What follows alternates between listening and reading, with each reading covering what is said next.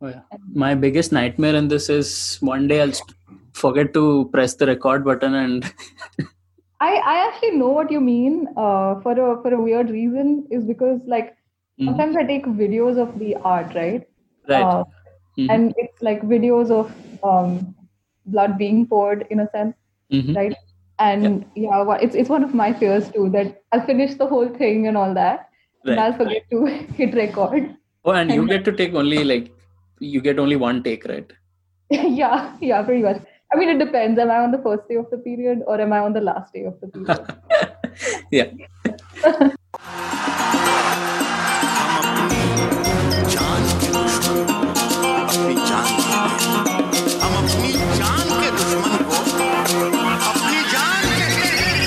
मोहब्बत की इसी मिट्टी को हिंदुस्तान कहते हैं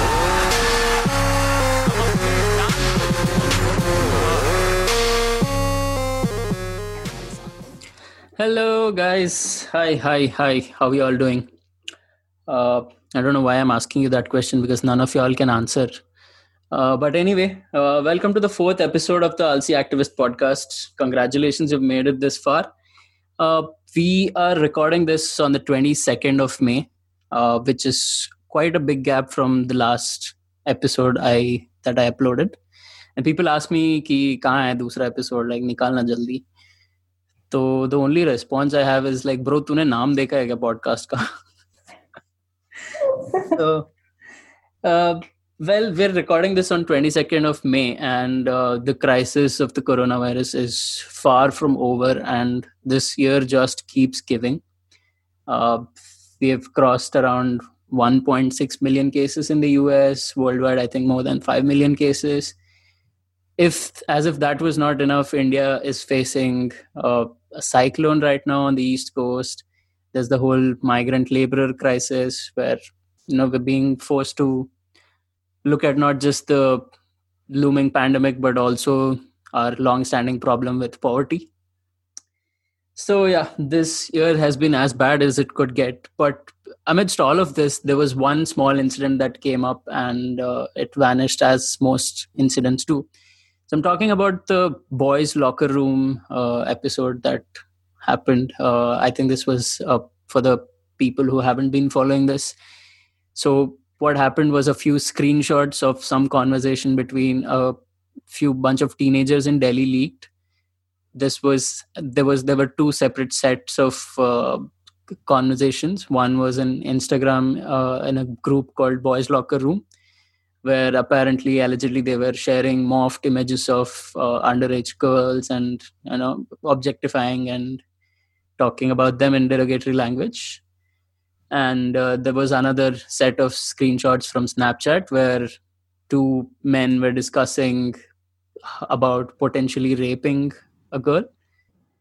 And then after a few days this whole episode got messy because like the police told that the Snapchat conversation uh, was basically a girl pretending to be a guy and talking to someone.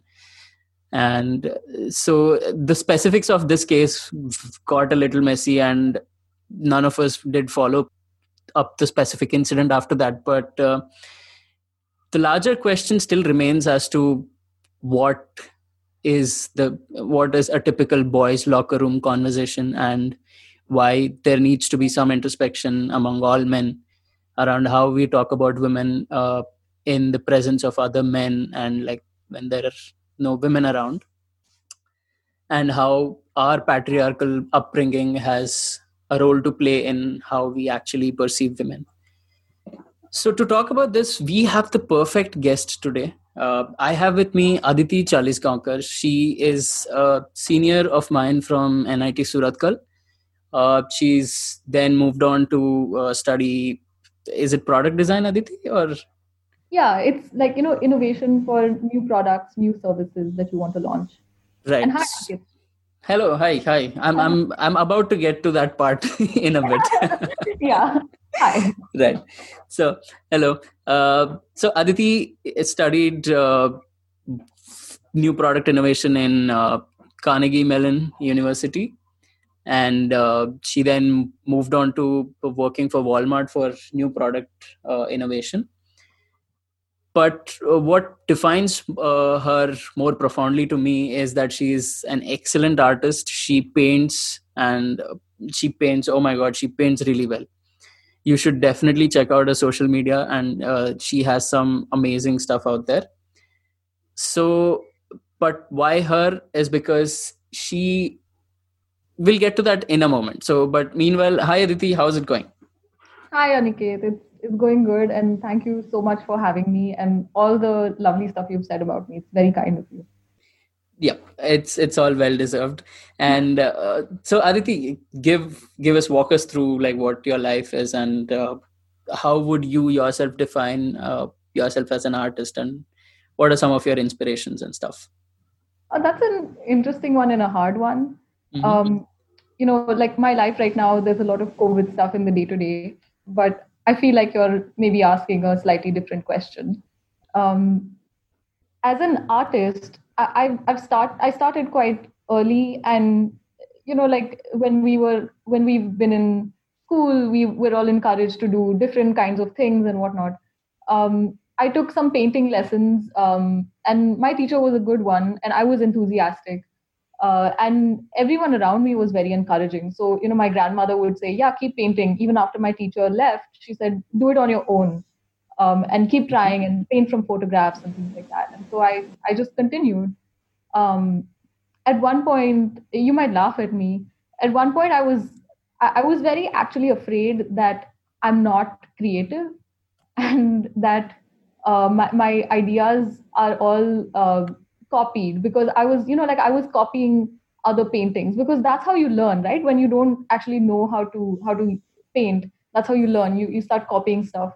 Right. Um, uh, but forget yeah. about laughing at this. I might just cry at this because that, that's been like a daily occurrence for me. I've been thinking a lot about this, especially with so much free time on hand. Yeah, yeah, I get that. that really good. Yeah, there's just the guilt of like not doing something, you know, more than the textbook definition of what life looks like. Is it's it's just been killing me for the last few days. yeah, I mean, like you know, four podcast episodes, no big deal, and all that yeah hopefully this will continue and i'll continue to find interesting conversations and people yes i hope so right so uh, aditi uh, i've been told that you know uh, for artists of course you begin with you know copying stuff and uh, you know it's of course you're learning the skill and you're not actually applying it yourself back then. Yeah but yeah. from there to you know actually connecting your art to the ideas that you have or the larger influences that you have in life and then creating a masterpiece out of it. How does one go go through that journey? Um, that's an interesting one. I don't know if i've reached masterpiece level yet. Um, it's really nice of you to ask though. Mm-hmm. I, I appreciate that um, but i think i think what happened for me was uh, i had to make i had to make some kind of you know leaps of uh, courage for myself. It, it, it felt scary. But i had to start um, having ideas and trying ideas. Um, and some of them turned out well some of them turned out badly. Uh, you know and i mostly don't post those ones uh, though i've thought about doing it.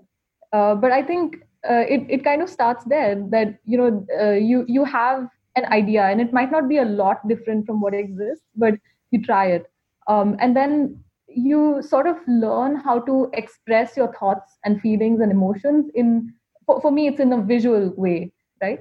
Um, and then as you get better at expressing thoughts and you start having more thoughts um, you mm-hmm. somewhere that originality comes into your work i think right yep that is interesting uh, so for to just bring us back on uh, the main gist of this conversation. Mm-hmm. So the reason I have Aditi with me today is, of course, we're talking about patriarchy and the ways in which we can challenge patriarchy. I think Aditi has taken one step in this direction. In I would say uh, it's kind of both bizarre as well as I find it extremely cool as well. So Aditi has uh, for a few months now has started painting with her period blood and i understand for someone listening to this it might just be a little too much to sink into. I wish I could show you some of these paintings, but because this is an audio medium, uh, let me rephrase that or like let me repeat the same sentence. Aditi paints with her period blood. And I understand the kind of emotional reflux that people are going through listening to this at this point. And Aditi, this was the exact reaction I had. So for at you know the first moment you're just taken aback you don't know how to react to it at, at all yeah but yeah. So uh, and then there's this whole roller coaster of emotions that one goes through. First i felt like very disgusted by it. And you know the i'll, I'll tell you the em- entire journey that happened with me. So yeah. i was looking at i was scrolling through my uh, social media feed. I find this painting. Oh nice. Aditi's paintings are amazing. Uh, I've always loved those. Very nice artwork. And then there's a very long caption. I kind of find it interesting, start reading. And then I discover that, oh, this is period blood. And then for a while, my mind blank goes blank and I don't know what to think about it. But then slowly, first uh, wave of emotions is complete disgust and, you know, why am I having to look at this? This is gross all of that and i sort of have this uh, you know uh, i have a slight phobia of looking at blood. So even in movies and all where there's too much gore i don't appreciate it a lot. I don't uh, like watching that sort of sort of stuff. So looking at blood like that kind of made me a little uncomfortable. But then the next wave of emotions uh, that came by were around okay if i'm having to go through so much right now looking at this something from so far away. Imagine what it would be for a girl who goes through this every month. And i having grown up around three women in my house had two sisters and mom i've never had to look at this. And it just feels so much uh, and it just felt so bad that you know these women have been going through this all through their lives. And if if as if it that itself was not a challenge big enough. They also have this additional challenge of you know maintaining that taboo status of the thing where you're not supposed to you know. I used to watch these women uh, go into the bathroom with carry bags and you know bring their pads in black carry bags and always have this newspaper wrapped thing. Like you know as if someone seeing that would you know like do some major damage to the reputation of the house or some some stuff like that. So i slowly started it, it, the idea started sinking into me of what you were trying to convey through that. So but i want to get this from you first. So let's get this out of the way. What was your idea behind doing this? Um so Aniket, firstly, like thank you for sharing all those emotions. I think I I really like to hear about how people react to this kind of art. Mm-hmm. Um, yeah, and one thing you can say is whether it's good or bad, most people do tend to have a reaction to those particular pieces of art of mine. Of course. Um, yep. Yeah. And so, what did what? Uh, so you asked me what did I want to do, right? Like, mm-hmm. um, so for me, it was sort of a continuation of uh, some other artwork I was making. Um, uh, like there was this project when I was at Carnegie Mellon. Uh, it was a student project one for one of my courses, um, mm-hmm. and we made this really beautiful thing. Uh, it it kind of sits at a restaurant table.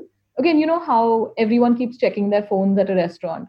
So we wanted to sort of encourage people to keep their phones away and this thing would make a painting very slowly over the course of your whole meal if you kept your phone away okay and it would do this by dripping paint down on a canvas. And that was just paint okay? Um, and then so so kind of just consider that i had that in the back of my mind and i had worked on that project. Um, and i had made these paintings by dripping paint and stuff like that. And then uh, as an engineer you know that you know when when technology changes um, you know when when a new technology gets used sometimes um, that causes a lot of other changes as well right um, mm-hmm. for me, the technology that changed was that I I had been used to using um, sanitary napkins and tampons, mm-hmm. uh, and at one point I started using a, a menstrual cup. Okay. Mm-hmm. Um, okay. And yeah, and so um, I just want to check, like, you know, how much you've heard about these, and do you know the differences and things like that? Right. Uh, I have definitely heard about sanitary napkins and both tampons. Mm-hmm. Um, I don't think I'm very familiar with uh, menstrual cups. I know how they work and I know how, like, the mechanism of it. Yeah. But uh, I'm not sure uh, about the specifics of, you know, why, what the benefits of one are over the other and yeah. why should one use one yeah. or the other. Yeah. So, so kind of very briefly, right? Uh, sanitary napkins and tampons both absorb blood. It's basically a bunch of like cotton or cloth or some kind of absorbing material, and mm-hmm. um, you wear it, and it it absorbs the blood that comes out and make sure that it doesn't go all over the place and all that stuff. Right. Um, a cup kind of works a little differently. Um, a cup is very much what it sounds like. It's mm-hmm. it's a cup made of a silicone material uh, and it collects the blood okay it doesn't absorb it it collects it just like if you put a cup of in, in front of a tap um, under a tap it would collect the water mm-hmm. um, and you can you you wear the cup for some amount of time and then you can take it out and you have to throw that blood away right mm-hmm.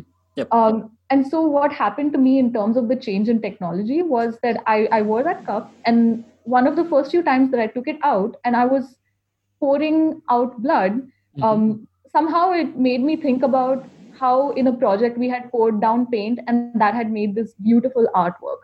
Right. And yeah, and, and then I thought about how pouring this blood away feels kind of like a waste.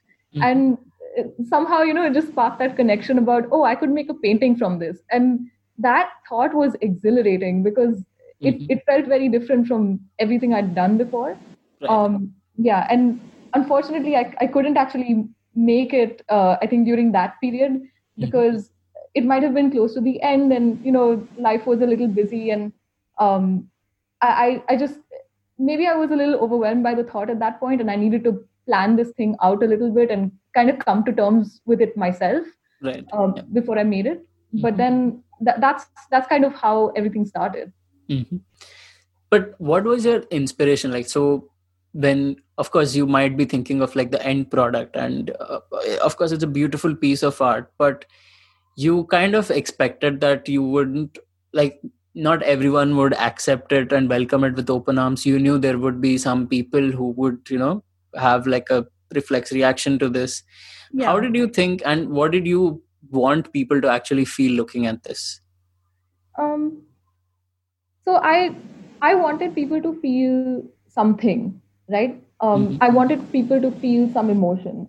Um, I was also partly doing it for myself and for the amount of, you know, creativity that I felt when I did that. Mm-hmm. Um, but in terms of other people, I did find it exciting to be doing something um, which was different. I knew that this would start off conversations, and I think starting conversations was the was the main thing here.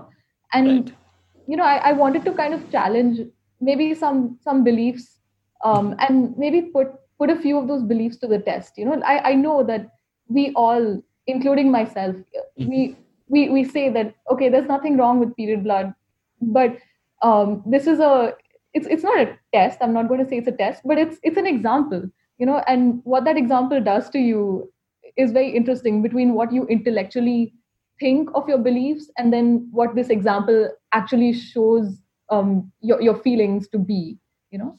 You know i completely agree with that because i was of course like you know when you le- read a little bit of liberal literature and you are surrounded by you know fairly liberal people you kind of understand these ideas of you know okay it shouldn't be a taboo it's fine like every woman bleeds it's fine to like it, this shouldn't be something that we shouldn't be discussing about openly as if it's a taboo yeah uh, but it's it's one thing to like just read and talk about it but completely different when you actually are made to face the actual mm. process of going through you know how yeah. difficult a period looks like and you know yeah just looking at the amount of blood out there gives me a slight right. So I, I found this very interesting. And but how did you actually go through so we're all basically brought up in like the kind of slightly conservative environments where you know all these topics like you know sex and even periods are to a certain extent taboo. And even if our parents are not completely against these ideas they still it's it's a hush hush matter within our households yeah. Uh, from that to actually putting it on a canvas and then letting the whole world see something that is as personal as that. How how did you actually go through that journey? Like did you find it comfortable to actually post it out on social media openly? And did you actually have to go through a lot of self convincing before you did that? That's so interesting. Um you know I, I do want to say just to just to uh, you know clear my parents name that i think mm-hmm. they they are um, some of the more liberal parents that i've met and heard of mm-hmm. um, and in that sense i've been quite lucky that they've been very supportive and they were actually part of that journey that you're asking about right like what was the journey like for me to post this and all that um, mm-hmm. so I, I think the the journey it, it was an emotional journey for me. Um, it was it was a journey even to make it. And you know i've attached um, videos of that first painting that i made. So like on instagram you'll have to um, i guess go go click that right right arrow button mm-hmm. thing whatever. Um, and in in that video you can see that I, I say you know hey i'm about to make a painting with my menstrual blood. And you can hear me in in my voice how weird it sounds even to me right, right. yeah. Uh, yeah. And so it, it certainly felt really really weird to me uh, when i was doing it. N- no doubts about that. Mm-hmm. um, and i had planned to make it and throw it away um, if nothing else because I, I didn't know what to do. I didn't know what would happen once i did the pouring. Mm-hmm. um, so I said, okay, worst case, I'll just make it and throw it away and it doesn't matter. Like, no one will know, kind of thing. It's just an experiment. Mm-hmm. But then I made it and I said, okay, let's let's see what happens. And then it, it dried like a scab does. You know, if you've ever mm-hmm. fallen down and hurt your knee, it dried like blood scabs. Right. Yep. Um, yeah. And then and then um, I think then then I was like, oh my gosh, so I actually made it. And now now I I've got to decide what to do with it. And then I took a picture um, and the first thing I did was share it with some friends of mine. Mm-hmm. Um, and uh, you know, like there's kind of two major, very important groups of friends I have. Um, mm-hmm. One is from one is from NITK, my my wingmates, mm-hmm. and the other is my high school friends. Again, I said, hey guys, do you want to see something pretty weird? I I did something really weird, and they're like, yeah, okay, sure. And so I, I showed them, and they were like, you know, they also went through that roller coaster of emotions. Right. Um, yeah, and but then I, when I decided when I was thinking about whether or not to post it, um, I told my I was talking through my uh, this with my parents, and you know my parents are great. Okay. Mm-hmm. Um, they do sometimes worry about these crazy things I do, which I don't blame them for. Um, and so they were like yeah interesting. Maybe just think about whether you want to post this on your public social media or not. Um, and i said okay yeah i'll think about it. And i did think about it and i decided to do it. Uh, mm. yeah so that it, it was a journey but i'm glad i took it. Yep, I'm glad too because that's something that actually it gives me gives me so many ideas to think about. One was definitely you know how fake my own wokeness was like you know it's one thing to just read and you know understand these ideas but another to actually uh, have to face it up close and personal. So that was one thing uh, that i realized from that. And the second thing was uh, there's so many weird ways in which patriarchy works. I mean there's obviously one of the larger conversations around you know security of women and violent sexual crimes and all of those which are more easily visible and uh, difficult to deal with. But then there are so many small ways in which all of us endorse and uh, live with patriarchy in our daily lives. How does it make you feel then knowing that you know a lot of people go through that emotional roller coaster but at the end of it they do come around and you know come to appreciate these things? Yeah but then there interesting. Oh sorry uh, yeah then there are some people who actually never make that complete journey and then they actually get stuck at the first part as okay this is gross and i don't want to deal with this anymore. How does that make you feel coming from you know some maybe uh, close friends of yours or something um, like that? yeah yeah i get what you're saying. And I, I do want to say like i i don't think just because you went through that roller coaster and you know your first emotion might have been disgust um, mm-hmm. i don't think that makes your wokeness fake right to use your language uh, i think it's re- because as you said a lot of these things um, we we absorb through society and all the influences around us um, and i think a really important decision is what you do when you actually are confronted with that uh, conflict of what you feel versus what you think mm-hmm. and you know you made one choice so I, I don't think personally that this is what makes your wokeness fake, right? right. Um, uh, but but for, for some people who you said never make it, um, I don't know, and it's it's really weird because you know the in terms of the reactions to these paintings, um, I was I was overwhelmed by the positive uh, reactions that I got, um, and this odd phenomenon started to happen in which people who had negative reactions wouldn't hmm. really tell me about them but they would tell my friends about them you know like so the people who are like one layer around me like my my um, first degree connections you can call them i right. guess yep. um, have have heard um, like oh my gosh what did aditi do like what's that weird disgusting thing right. um yep yeah and i guess what that makes me feel is uh, it's it, it just makes me feel very curious like why mm-hmm. do they continue to think it's disgusting? What part of it um and what what's made it that way? Like has something influenced them? I'm i'm very curious. Right yep.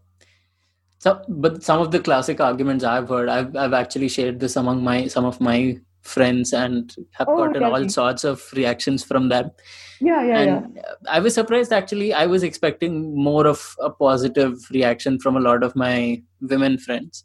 Mm-hmm. but it was surprising to me that even they would say okay it's fine. I mean yeah all of us have to deal with it but this is something that i would actually want to like just be get like done with and never look at it again yeah yeah i, I don't get, get the idea of you know holding on to it and trying to create art out of it. I mean is there no other way to actually start this conversation? Is this the only way? Oh and yeah, yeah. to those i the only answer i had was that see if it was anything else if she would have written like a long post i probably wouldn't have read it myself nor would i have shared it among us. Right. So just the fact that we're having this conversation means she's already achieved what she wanted to probably that's nice. That's that's really nice to hear. Right. So, uh, I so thinking of this, uh, you know, the way that a lot of these reactions are coming is one testament to the fact that like we are not comfortable as a society with a lot of these ideas yeah not yet we live through many of these re- realities but never like try not to confront them mm-hmm. and with the whole boys locker room thing that was also one such uncomfortable truth for me honestly yeah yeah because I mean, um mm-hmm. just just before you get into boys locker room right mm-hmm. um if i can make a comment sure. Uh, yeah so you you said that you shared it and there were there were a lot of women who said you know this is just something i want to be done with mm-hmm. um and that i i find that comment really interesting um i've heard some similar stuff because my first period painting actually said um, it, it says the words. Mm-hmm. this is the first time um, i've been excited for my period right? Right and, yep i yeah, remember that. Yeah yeah. And so that tells you that before this i've never been excited for my period. And making right. this kind of artwork actually changed how i experience periods. It's not something which i hate anymore and it's mm-hmm. not something which i'm just like uh but it's like oh this is एक और painting आएगा अभी हाँ हाँ एक और painting आया है एग्जैक्टली एक और कुछ मैं क्रिएटिव आउटपुट करूंगी like you know what that feels like right when you hit the I I don't know what it is is it like submit button for your podcast episode right yeah yeah so like yeah yeah so now now that's the kind of feeling i get um, but i do understand that you know if if you don't actually make this kind of art um, or if like in in the normal scheme of things there isn't really much to look forward to with a period. Um, I've heard. Yeah, I can understand say, that. Yeah, right? it's yeah. it must be such an arduous task in itself. I mean, oh god, that is one thing I'm thankful yeah. for. That is sort of the biggest male privilege that one could have, if you'd ask me. yeah, I mean, I won't disagree. I won't disagree. Right. Yeah. So yeah, that that's interesting. So basically, not just uh, gives you a creative output but also eases out one of the biggest pain points. Like this yeah is... yeah yeah exactly. And you know i think women also when they when they see the painting experience it differently from how men experience it. Okay? Oh tell me about that. That is interesting because yeah. how does that work? Uh, so this is my theory okay? So like you told me about and i've been uh, writing some of this stuff down. I'm a nerd at heart. Um, you said that the first thing first your mind went blank then you went through disgust then you went through like introspection and all that stuff. Um, there's there's one one thing which a lot of women asked me which no man has ever asked me yet when they look at this painting okay? And that question is aditi what about the smell? Okay? So oh. yeah did you did you ever think about the smell? Like was was it a part of your thought process until now it wasn't actually because I've never, thankfully, we don't have to remember what blood smells like. Now that you're telling yeah. me, yeah, I can actually imagine that smell of you know that raw, rusty iron in the blood kind of a smell. Sort but yeah, I've never. I've never had to experience that myself, thank God. yeah, yeah, exactly. And it's actually a different uh, sort sort of different smell, um, mm. because it's it's the smell of like and i i really don't like it right? Um, mm-hmm. and it kind of when you wear um, a pad or a tampon there is a smell okay? Mm-hmm. and most of the women who i talk to have worn pads and tampons. And so they they don't only experience this intellectually. Uh, my opinion and my kind of theory is that a lot of women who see this experience it very viscerally. They experience it as a memory okay? As a memory of their own periods and they know what period blood smells like. Um, and but usually my answer to them is, uh, "Hey, guess what? Surprise, surprise! It actually doesn't smell when you wear um, a menstrual cup." And oh wow! yeah, yeah. So I, I, just I do want to put that factoid out there. Um, mm-hmm. it, it's kind of life changing how uh, using a cup changes a lot of different things. Like it it is a very different period experience wearing a cup versus wearing a pad or a tampon. Mm-hmm. Um, yeah.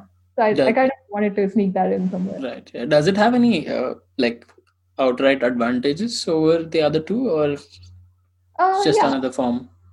Yeah, yeah. I think it has some, um, and you know, it depends on you whether you think they're valuable advantages. Um, but uh, number one, uh, a cup can be reused. Okay, so mm-hmm. um, you you uh, kind of use the cup and then um, you wash it and then you use it again right. uh, next period or next same day or whenever you need to mm-hmm. okay which means that number one you're spending so much less money uh, personal benefit mm-hmm. and number two it's much better for the environment okay because you can use a single cup for like it de- depends cup to cup but you can use it for like five years ten years that kind of thing right um, yep.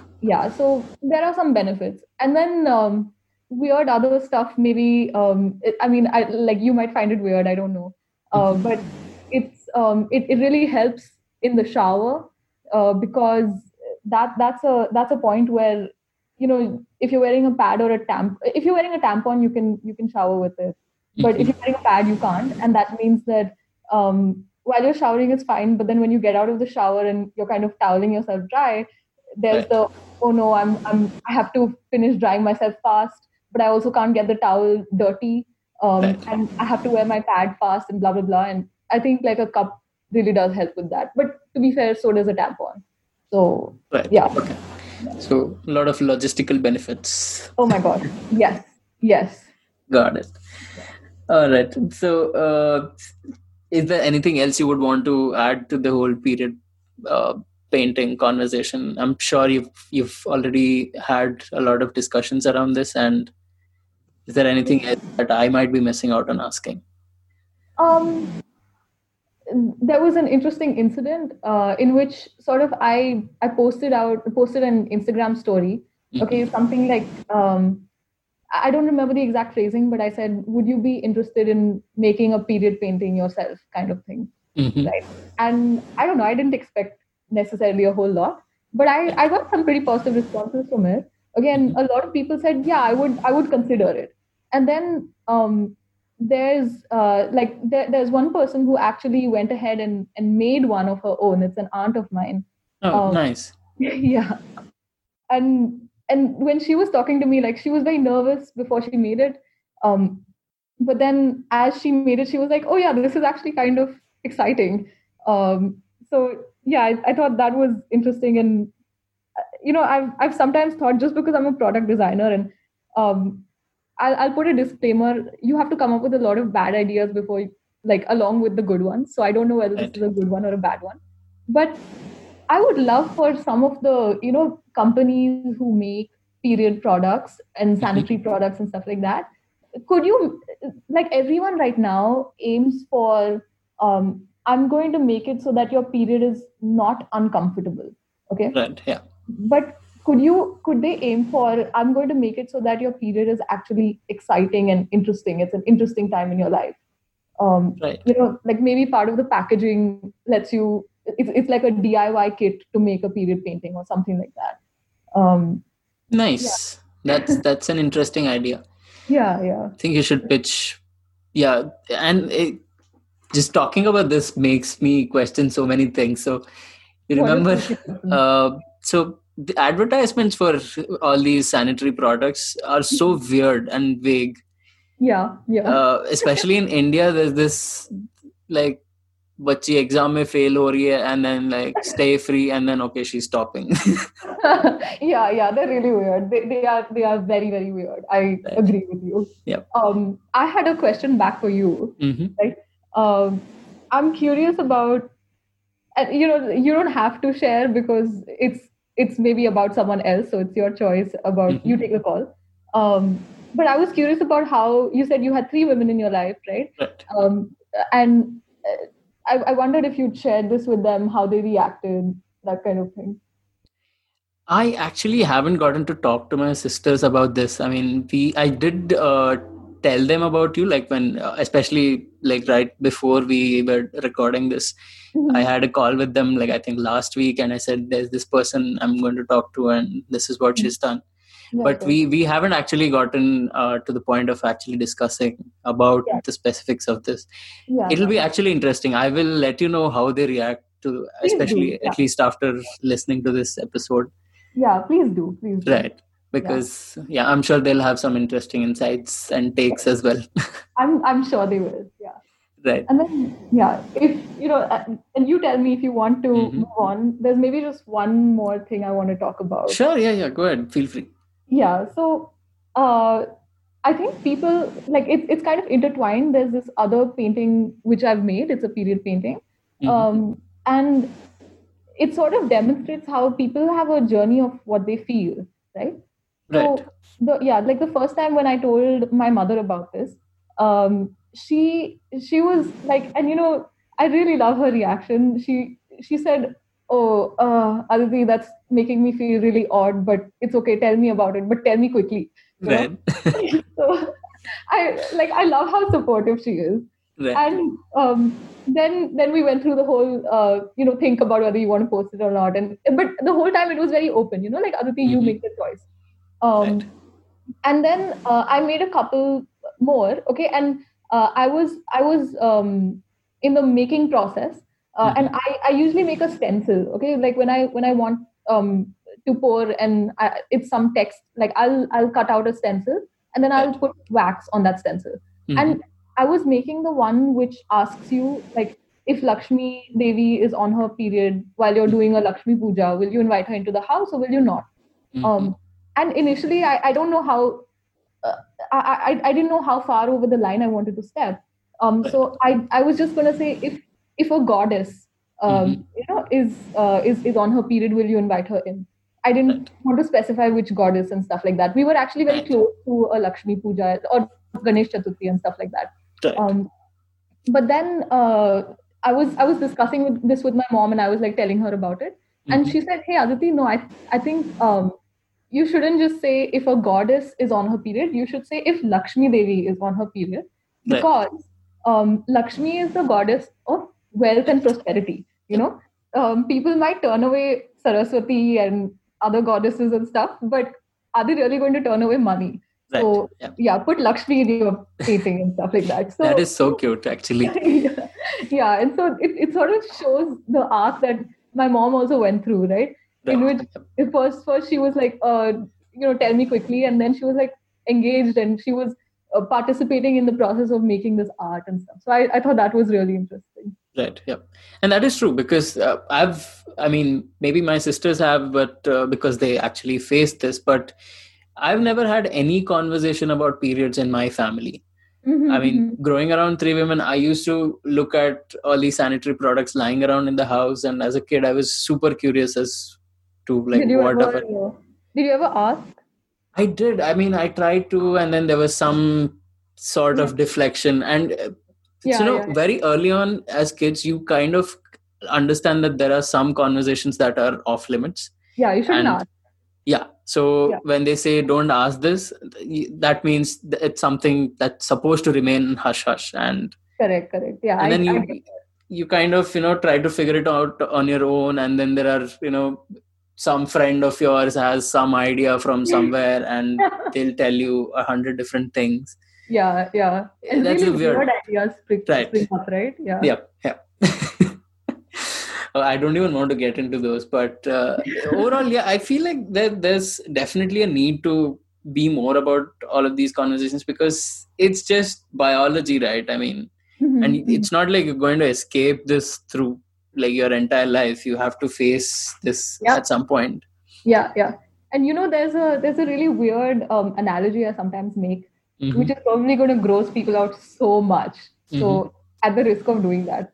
Mm-hmm. Um, if you if you think of it and like sometimes and this is maybe it'll sound like it's off topic but okay. you know some people try and debate like is uh, you know egg um, from chickens mm-hmm. is it veg or non-veg and stuff right. and to that i say you know the egg is basically the period of the chicken. It's an unfertilized egg and that's right. what a period is. True. Um, yep. and yeah so you know people people experience a similar process. People are very close to a similar process on a very daily basis um, but maybe don't think about it the same way. Right. Yep. Yeah, it, it, it's true. I mean that's a good way to turn someone into a vegan i suppose. Right. I know right hey with this there, there was one very offshoot thing that i without getting too much into it just wanted to get your opinion uh, shoot yeah go for it so this whole conversation about uh, Sabarimala temple where you know menstruating women are not supposed to enter. Mm-hmm. What's your view on that? Uh, um, like you're you're going straight for it. I mean, um, this is a very nuanced conversation, but I just want to like get that out of you first. Yeah, I get it. Um, so my view is, and you know, I should say that while I've been born a Hindu, um, I don't have a, a, deep belief, you know, right. in in the in the practices. Um, I, I, kind of just live my life as a good person, and that's what I try to do. Um, and so I, I don't have that emotional attachment that a lot of people do.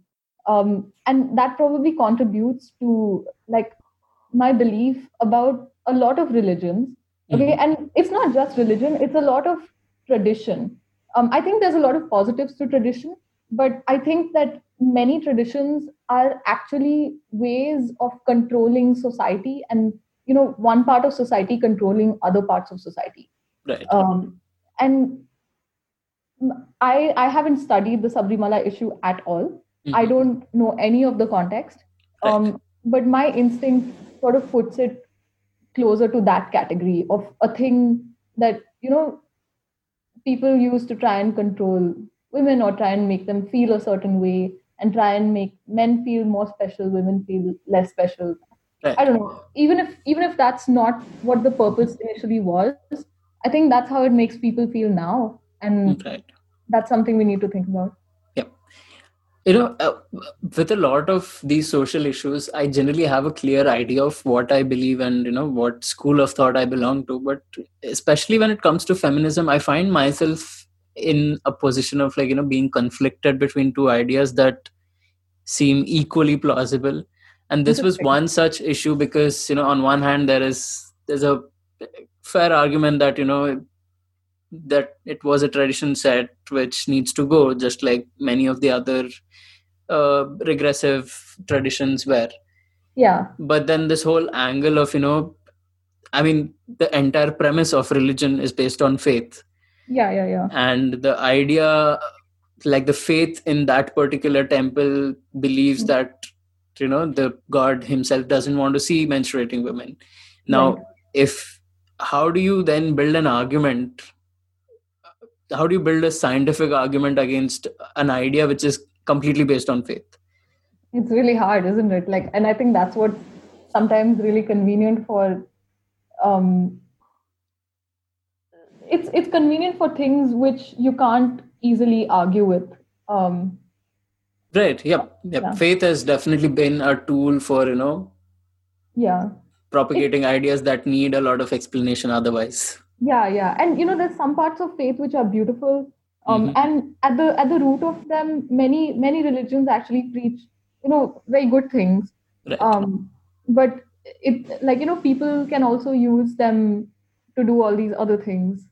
Right. So yep. it's kind of regrettable. Yep. I mean i'm i'm this is one place where i'm completely conflicted. I don't don't even know if see either you believe in the faith or you don't if you believe in the faith then the faith says you're not supposed to go. If you're a menstruating woman then don't go. And if you don't believe in the faith then i mean why do you want to go at all? Like you know to, to an extent yes. Um, but I, I sometimes think that faith um, may not be as as black and white as that. Like it, it certainly right. seems in in the short term it is, mm-hmm. right? In the short term it, it sort of is. But um, i think faith is also influenced by um, especially hindu faith is decently influenced i believe by by you know change right. and yeah. and can change um, mm-hmm.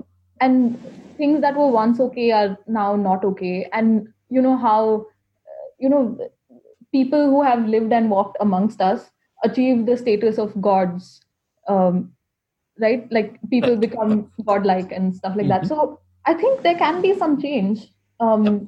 i think it's it's very incumbent on people who feel like they are part of that faith to mm-hmm. to, to think about you know what they're part of um, and yeah I, I, think that's an important consideration as well uh, i'm not saying that all mm-hmm. the responsibility lies on them I'm, I'm not saying that yeah but yeah. if you yeah if you if you reap some of the benefits maybe it's also important to think about what else is happening in in that same uh, group True, that is uh, definitely true. I mean, there's so much nuance to each of these topics that they can be complete episode and a half in themselves. So I don't want to get too much into this. I want to keep sure. it for a different day. Uh, so yeah. before we actually get into like this whole issue of you know broadly feminism and specifically about the whole boys locker room issue, mm-hmm. do you want to mm-hmm. take a quick break maybe, and then we can come back and start? I think that's uh, a good idea. Yeah. Yep. Yep, sure.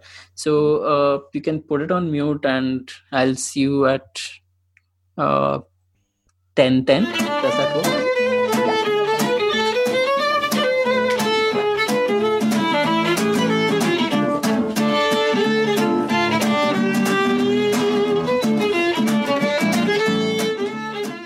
Hey there. Hello. Hi. So, uh, hello, people. Uh, before going on this break, we talked about some heavy stuff, uh, and we have heavier stuff coming up. So, yay. Uh, so, Aditi, what are your comments on this specific issue, like the whole boys' locker room thing? Um, uh, a lot of comments, a lot of thoughts. Mm-hmm. Personally, you know, before you um, before you messaged me and said that you wanted to talk about uh, period paintings and feminism and the boys' locker room incident, mm-hmm. I had maybe been slightly avoiding reading a lot about it, um, mm-hmm. just because sometimes it's difficult uh, to to to read about incidents like this. Um, it it makes me think about just how many incidents there are. Um, Agreed. Yeah. Yeah, stuff I've faced, and it's it it can get down into a very dark, disturbing rabbit hole. Right. Um, yeah. Uh, yeah, but I think you know the overall thoughts I have are um, I'm not necessarily super surprised mm-hmm. that it's happening it's really sad um, that this is happening. It's it's also really sad that, and you know, like I've heard some people react to it and say, um, "How can you share screenshots? Um, screenshots could be doctored. Um, if there's even any innocent people um, in in those screenshots, then you're doing a very bad thing and stuff like that." And you know, while I sort of agree that maybe screenshots aren't an ideal way to go about it mm-hmm. i think it that all that does is just really illustrate how much work we have to do as a society um, so that screenshots are not necessary you know so that number one people don't do this and number two if, if this happens to anyone they have enough confidence in the justice system and the mechanisms so that they they don't feel like this is the only way to to resolve an issue Right. Yeah. But I actually, I don't think I completely agree with uh, what you just said because I think screenshots are a great way to go about this because. Yeah, yeah. I, am not it, saying anything bad about sharing the screenshot. Right. right? I'm, I, I'm not. I'm never going to say that you shouldn't mm-hmm. speak about your experience. I'm never ever going to say that. Right. Yeah. yeah. And I think it's it's pretty ideal that you know there is a form of it in the form of screenshots it, it actually brings in some accountability uh, to you know what you can say and what you cannot say because yeah. what i noticed was that especially with you know when there's a screen in front of you and you don't know like you you're not up and close with mm. the hmm. person you're actually messaging yeah there's a lot that can be said and there's a lot that gets said uh, yeah. and there's a lot of hate that you know finds its way through yeah yeah so uh, and there is actually not many ways to hold people accountable then i mean you could go and go, like you know go on a random person's facebook feed and you know write ki chuti hai and get mm-hmm. away with it like you know there, there's yeah. not much that the person can do yeah correct but if by sharing screenshots you can bring some accountability on you know what mm-hmm. kinds of ideas are being shared in these platforms i think it's a great way to go for i yeah i'm i'm 100% with you and you know like i think um what i'm really really regretting is that mm-hmm. uh and you know like right now in the current environment i think just being public about your experience in whatever way you want to be mm-hmm. is is is quite vital um because somehow or the other many people still don't seem to understand the extent of things um and I think that consciousness is changing. Um, right. Yeah, so that's good. But you know, yeah, like I will, I will always support someone who wants to tell their authentic story. Mm-hmm. Um, what I'm regretting is, you know, like you said that some you can just go write on, um, write in someone's message on someone's wall, mm-hmm. um, and there's not much that you could do about it if you were on the receiving end of things. Right. And yeah, what, yeah, I, I'm just I feel sad about that that you can't do anything about it true yeah yeah and yeah it, it's kind of weird because i'm also a proponent of absolute free speech because oh. i think uh, speech should not be curtailed in, in any manner even if it is hateful derogatory i mean death and rape threats are a different ball game, but they don't got get counted. I was yeah, yeah. I was, so, yeah. I was wondering like how free is the free speech? Right. Yeah. I mean, but I definitely don't uh, you know endorse any sort of action on someone's words. but okay. i guess we don't live in that ideal world where we have enough state capacity to actually enforce that you know everyone's rights are upheld and i mean yeah yeah my freedom of speech and your personal security are both equally important and both are upheld i don't think we live in that world yet so no no that will have to wait but you know what was sad for me about this whole incident was that obviously the first reaction was i mean ye, who does this i mean this is so disgusting mm-hmm.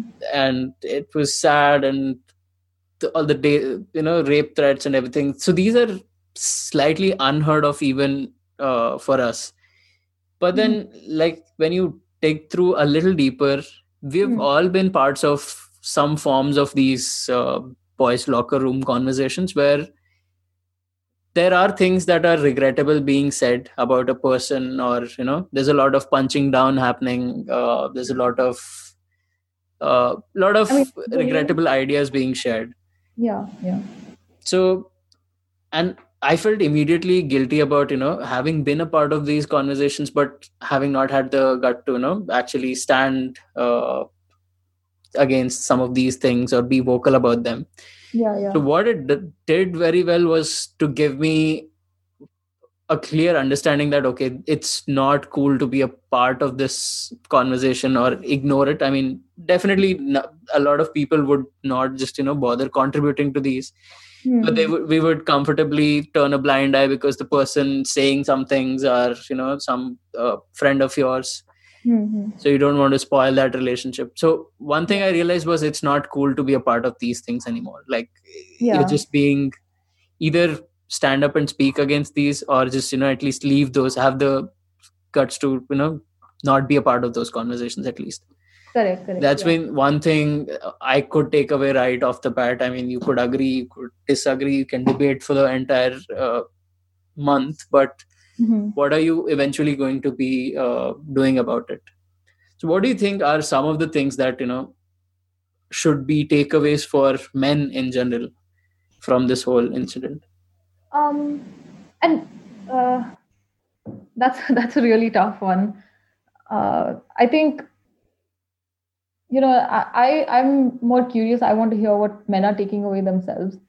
Um, but if i were to kind of give some just you know my two cents mm-hmm.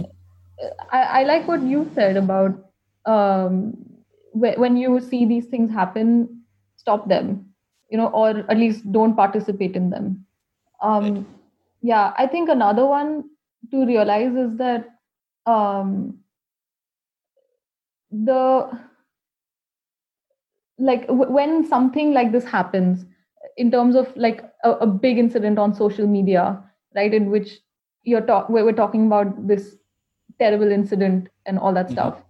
Um i think it's important to remember that uh, men and women again actually i'm not going to make that distinction but different people might experience this differently you know? Mm-hmm.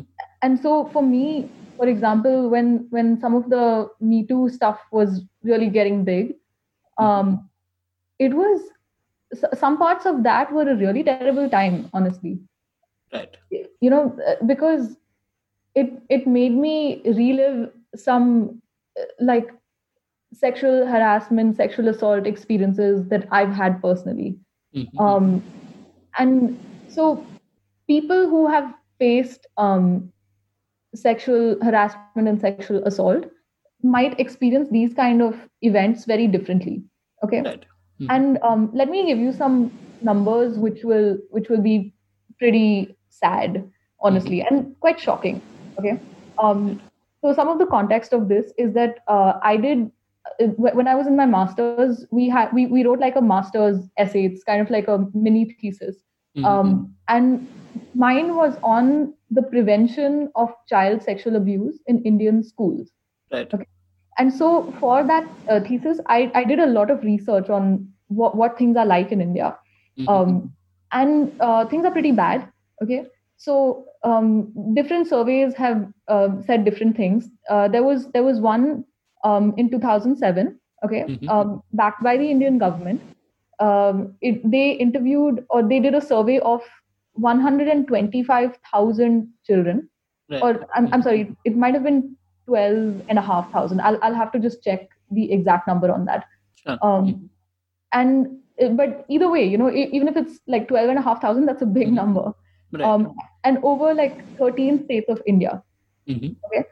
And they found that more than half of Indian kids face child sexual abuse. So oh, just let that sink in. Yeah. This includes both uh, boys, boys, and girls. And girls. Boys oh and girls. God. Yeah. And in fact, the, the second um, shocking detail is that um, in that study, they found that um, of everyone who had experienced it, mm-hmm. um, child sexual abuse, 57% were boys. Okay, so more than half were actually boys. Um, wow. Yeah, and so I and you know I I don't know like I, I'm not going to get into whether whether and you know how much things change as we move into adulthood and all that stuff. Right. But yeah, so that, that's why I'm kind of stressing that um, number one, a lot of people who have experienced some form of sexual harassment or sexual trauma mm-hmm. um, at any point in their lives, they will they will experience um, they they will be more likely to experience this kind of incident um, as a reliving of, of a traumatic experience they've had, right? And mm-hmm. it's it's not necessarily true for everyone, uh, but there, there's more of a likelihood, um, and that's why I also don't like to generalize to like women will experience it this way and men will not kind of thing mm-hmm. because there's a lot of boys in India who uh, or or you know men when they were boys who have experienced right. some sexual trauma and mm-hmm. so uh, I think that's a second takeaway for just anyone is that you know many of your friends okay if it's if it's one in two people then mm-hmm. half of your friends are likely to be um, experiencing some sort of reliving um, of a traumatic incident. Right. So, yep. you know, I think treat everyone kindly when mm-hmm. this is happening. Yep, That's I I understand uh, that part. Yep, it's it's actually very surprising that you know more than half of the boys, uh, half of the abused people were boys because mm-hmm. anecdotally speaking, either boys are not very good with you know actually letting their experiences be known to the world or or else then you know that, that dynamic changes over time and you know. Yeah yeah. So but uh, what is interesting to me about this is the fact that uh, you know these conversations do come every few years. Yeah. But on the ground nothing seems to be changing. I was so surprised with the fact that i had this preconceived notion that you know uh, of course there's there's so much of feminism happening uh, right now especially after what happened in delhi in 2010 mm-hmm. and the whole me too movement at least people on social media are now aware of what mm-hmm. their boundaries are and you know how they're supposed to behave yeah but what came as surprising to me that these conversations have which used to you know uh, be on those street corners in those dark alleys where you know a bunch of boys stand around loitering and talk yeah. about these things. Yeah. from there to you know more modern platforms like instagram and snapchat which you know you would and whatsapp. Right. I mean education we thought would solve a lot of this but it doesn't seem like it. So i don't know where do we even start fixing this then. Well i've, I've heard that one a lot. Education solves this or, or we, we thought education would solve it but it's not Mm-hmm. But think about it, right? Like, what what is it that education is teaching us? Um, it's te- it's teaching us like math and science and history, geography. All of these are very important, but it's it's not uh, teaching us how to be respectful of each other. Um, it's not teaching us about the power dynamics that exist um, and how we need to, you know, break them down. Uh, it's it's not teaching us those things. So I, I you know I, I do understand what you're saying about you would expect mm-hmm. education to to bring some sort of change but if we're not being educated in those things it may not bring a change in those things right, that's actually quite profound for me because i've never thought of it in this way and especially with the statistic that you know a lot of school going children have experienced some of these incidents inside of the school building mm-hmm, mm-hmm. then that actually beats the whole point of education i would say I mean, like, I think I, am I'm, I'm hoping, uh, and it, it's a topic which is kind of close to me, right? Because mm-hmm. uh, my, my thesis was prevention of child sexual abuse in Indian schools. Right. Um, so uh, I've not given up hope on the education system yet, let's just say, mm-hmm. uh, because I think it can be very powerful. Okay. Um, like one reason is that uh, it's it's a system by which you can reach a lot of people. It's right. a huge, huge platform, right? Mm-hmm. Um, and if you think about uh, that, you want to you want to protect uh, kids, mm-hmm. right? Um, and you have to have the context that a lot of sexual abuse actually happens from people who are very close to kids. Right. Sadly. Yep.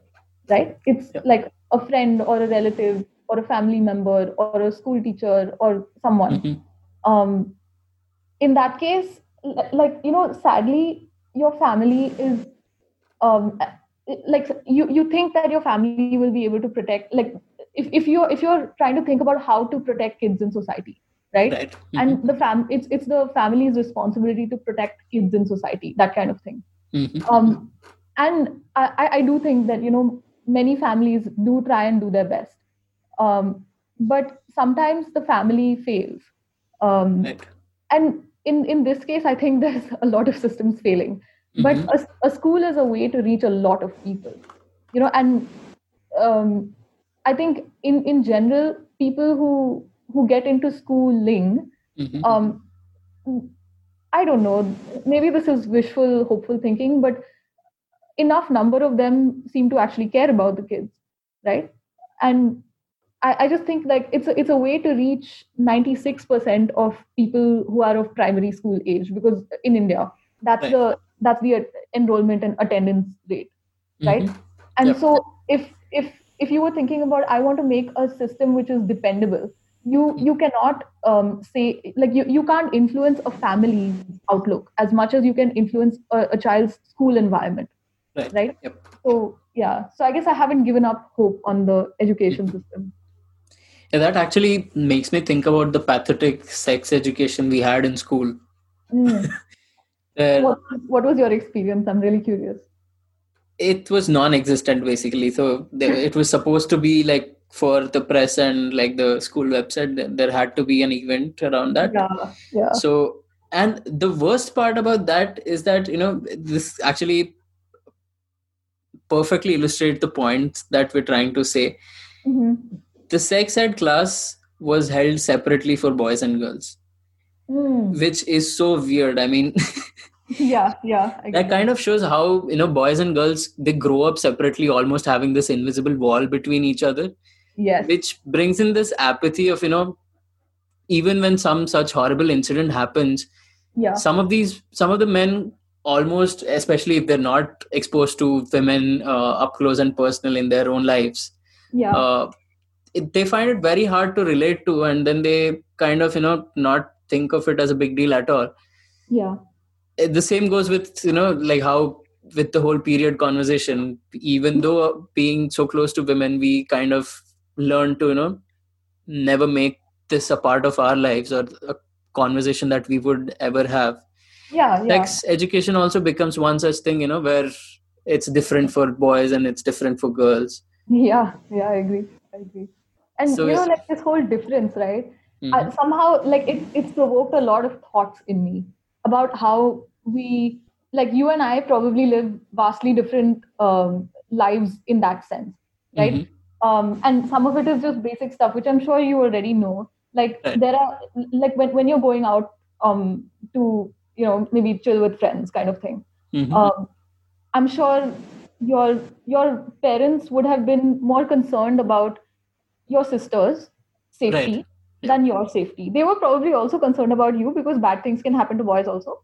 But mm-hmm. there's like that additional layer, right? And then, um, probably like m- many more girls hear about, and I, I haven't actually ever heard of a boy being told like, "Hey, change your clothes before you go out," um, yep. unless yep. they have like terrible dressing sense. Right. Um, yep. but yeah, and so I think that there's just this like layer of things that women have to think about, and sometimes I want to make that set of things tangible in some way or the other you know mm-hmm. and i have i have had these ideas in which basically you um, you link you you kind of partner up one one boy and one girl or something like that mm-hmm. and you have like an easy uh, i don't know button or something that the girl can press okay mm-hmm. every time um she's uh, either told to change her clothes before she goes out or she's scared that hey i'm walking back home and someone might or might not be following me i don't even know. Right. And every time she pushes that button um, mm-hmm. it sends like a text to the guy who she's partnered up with right? Mm-hmm. or, or something. It sends it sends some sort of notification like hey you should be scared. Hey you should be scared. Hey you should be scared. Right. Um, and I, I like you know I, I somehow want to make it tangible mm-hmm. um the the difference in right. the emotional life yeah yeah that is super interesting because uh, we generally have this there's a lot of conflict around this as well around you know at what point are you changing your concern for someone's safety into your preconceived notion of what security means for a woman. Yeah and it's like such a hard thing to be a parent in india. Right. Or, or honestly not just india but many many places around the world. Mm-hmm. right um it's so hard because you you hopefully love your kid so much um, and there's like sometimes there, there are situations in which there's so little you can do mm-hmm. um, and so you know in uh, my my mom and i have had um, a decent number of like arguments around hey i i think you know I, am not comfortable with you going out wearing that um, right. and i would be like no i'll wear what i want kind of thing and mm-hmm. I, at first i was i was you know angry and stuff and i was like oh how can my mom say that to me but then I sort of realized that you know it's not that she believes that um, that it's my it's going to be my fault, but she doesn't care like whose fault it is. Mm-hmm. She just doesn't want something like that to happen to me. Yep. So, yep. yeah. That is it, it's a fine balance that they have to strike and it's yeah. very understandable that even they make mistakes sometimes on either ends yeah yeah and so, sometimes i don't you know like i don't know if it's a if it's a mistake or not mm-hmm. because um these are not normal circumstances that i mean they, they are normal in the sense right. that they are every day and they are all around us but mm-hmm. um they are making they are making decisions under an immense amount of pressure right, right? it's like yep. it's like uh, when when things like you know hunger games and all that stuff right mm-hmm. uh, when you're put into this is into this situation where it's like do or die um, I, it, it's really hard to judge anyone for the decisions they make right. yep. Yep. Yep. That that makes a lot of sense. So uh, there's so many ideas like running around in my head. I don't know which one to talk about anymore. okay. what are some of them? Uh, so I was actually kind of thinking of you know how deeply personal this whole experience is for me as well because uh, now that I think of it, you know, I've I've always had these men around me who kind of go around saying very loosely, and I probably myself might have done this way before I was actually aware of the reality. Hmm. That okay, chal, ye ladki to she's sundar, so she gets things her hmm. way. Like yeah. usko she's visible, so she usko matlab mil jata hai opportunities type.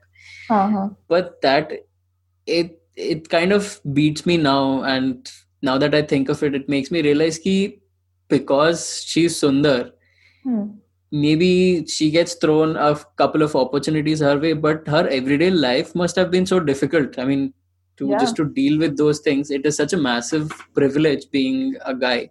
Yeah. yeah Some people, I've heard people, especially in the liberal side, saying things like, you know, uh, there are some privileges which bring you more privilege than others so oh, there's, there's privilege within privilege. Oh my! So I, say, I have not heard that. What can you tell me more about it? Right. So basically, they say you know it's better to be a girl in a upper caste than being a guy in the lower class, lower oh, caste, man. for example. Yeah, yeah, yeah. So I, there, there are these distinctions that they make, and I feel like that is such a dumb argument because it's it's a completely different experience. I mean, and and it's like you know. Uh, I don't know. It's like in in some in some situations i don't know maybe you do want to quantify this like if you're the mm-hmm. government and you're trying to decide whom to help you know but for for many situations like especially social situations and situations in which it's just like two people talking to each other mm-hmm. um, i don't know why you have to make someone feel like their very terrible experience is less bad because it's less bad than the very terrible experience of someone else. Right. Yep. Yep.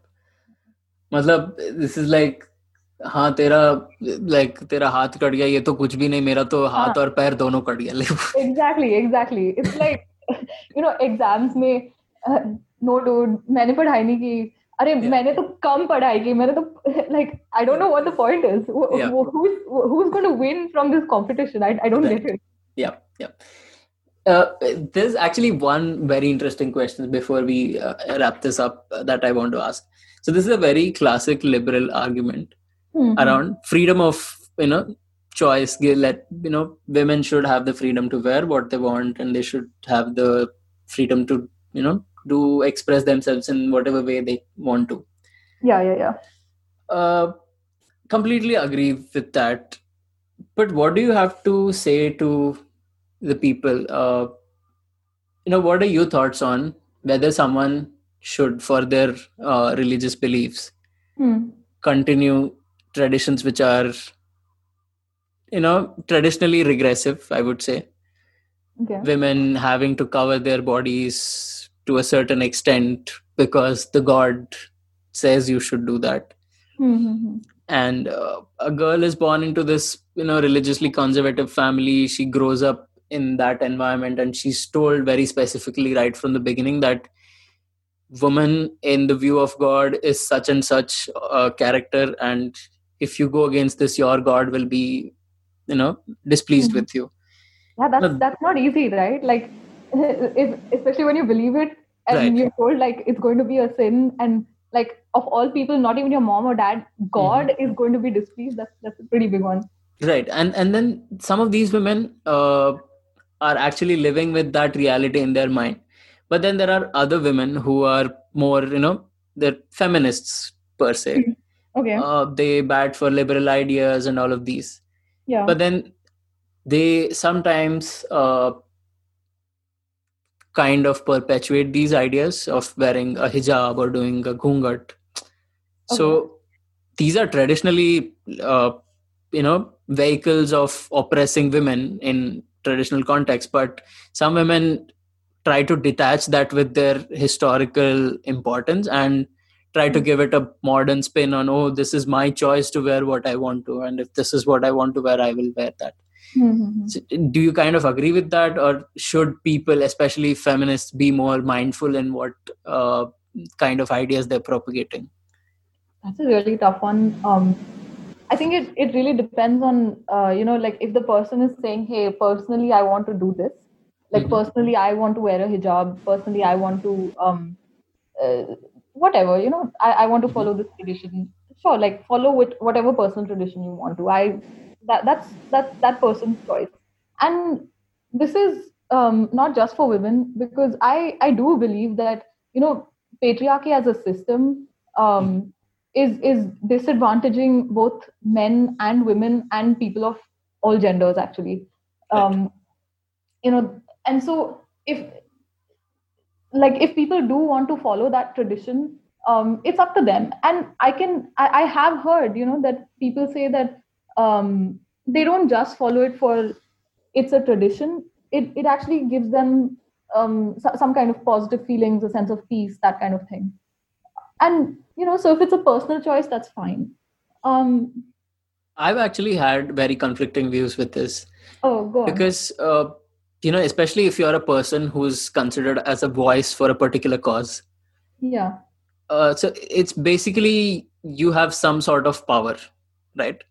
It's okay. it's a sort of response like you know it's a power that you have of influencing others and you know having the eyeballs of so many people and you know so many yeah, people. Yeah like first it was celebrity culture now it's influencer culture kind of right yeah so as an influencer uh, doesn't it give you then some amount of responsibility as to you know what kind of life you should be leading and what kind of ideas? Because there are you know that there are people. Mm-hmm. so there are let's say if you're a woman uh, influencer who's a feminist and now you want to you know propagate this idea of wearing a hijab or a ghungat or any of those kind of things which have traditionally been a vehicle for oppression for many women mm-hmm. so don't you think they would then have that owe that responsibility to all these women who are trying to look up to them and fight their everyday oppression through these very channels doesn't that look hypocritical to them then uh, like I, I, get what you're saying mm-hmm. I, I, get what you're saying um, i think one fundamental difference i feel is um, like i i don't know uh, just and oh gosh this is so complicated. But basically you know a lot of women have have said that for them a hijab is is not an oppressive thing okay? Because it's kind of no one has ever in their lives uh, and this is what i hear from accounts right? No one has ever told them that they need to wear one um, and they're doing it from their own choice. Uh, and so I, because I, I think one of the things implicit in what you're saying is that a hijab is a bad thing right?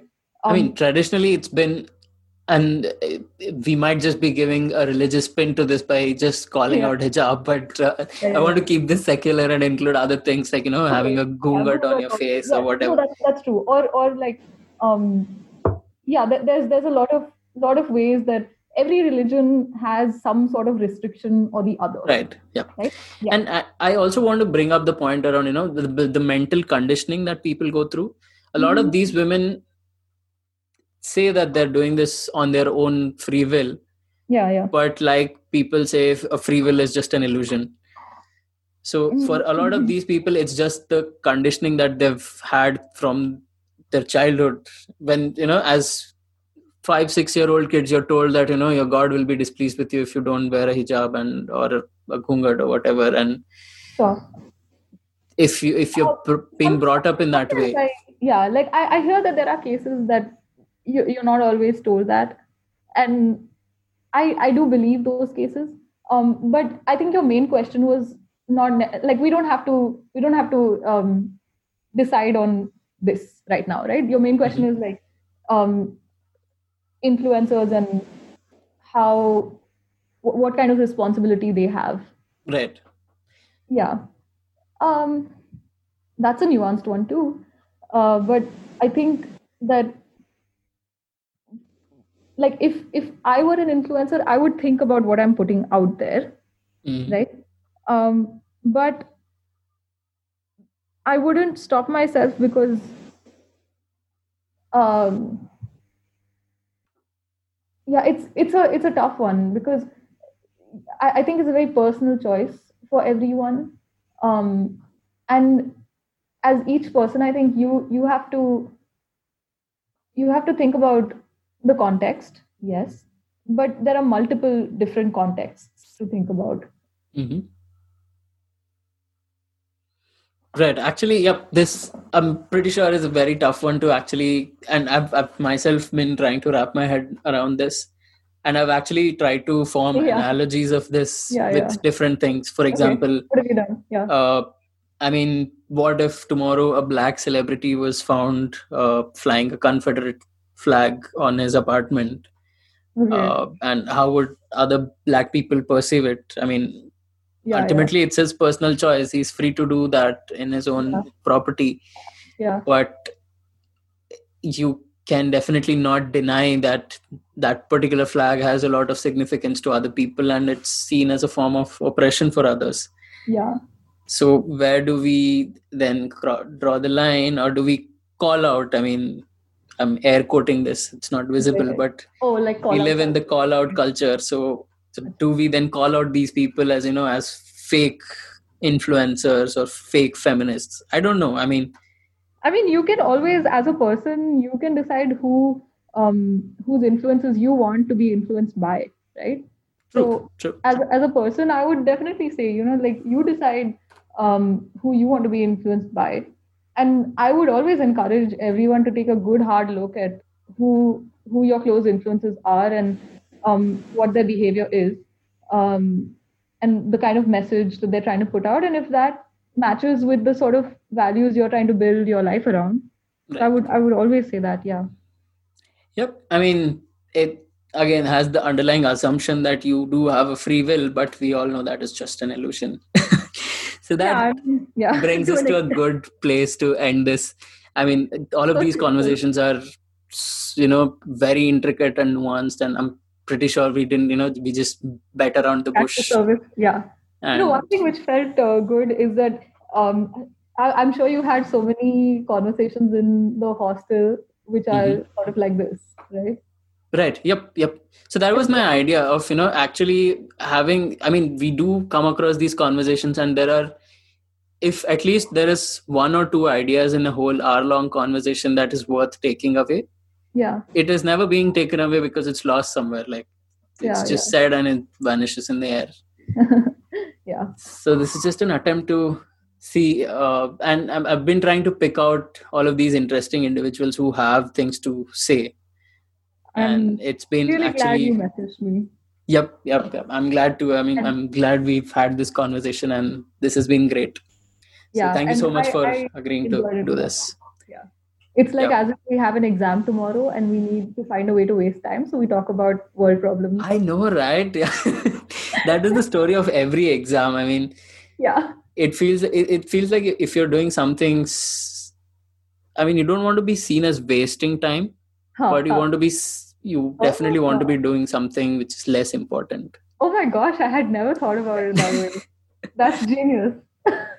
Yeah so good procrastination i hope we pass in our exams tomorrow so yeah, virtual high five yeah thank you so much aditi Thank you, Aniket. Yeah, um, I'll hopefully see a lot more of your paintings on your feed. And uh, very soon. Can you just uh, let us know your social media handles if people want to follow your work?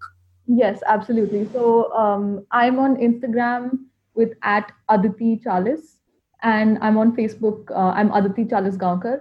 I believe I am the only person with that name in the world. Uh, mm-hmm. So search for me and hopefully find me. Awesome. Yeah. And this is Not So Funny Kid on Instagram and no one on Facebook. All right. With that, thank you so much.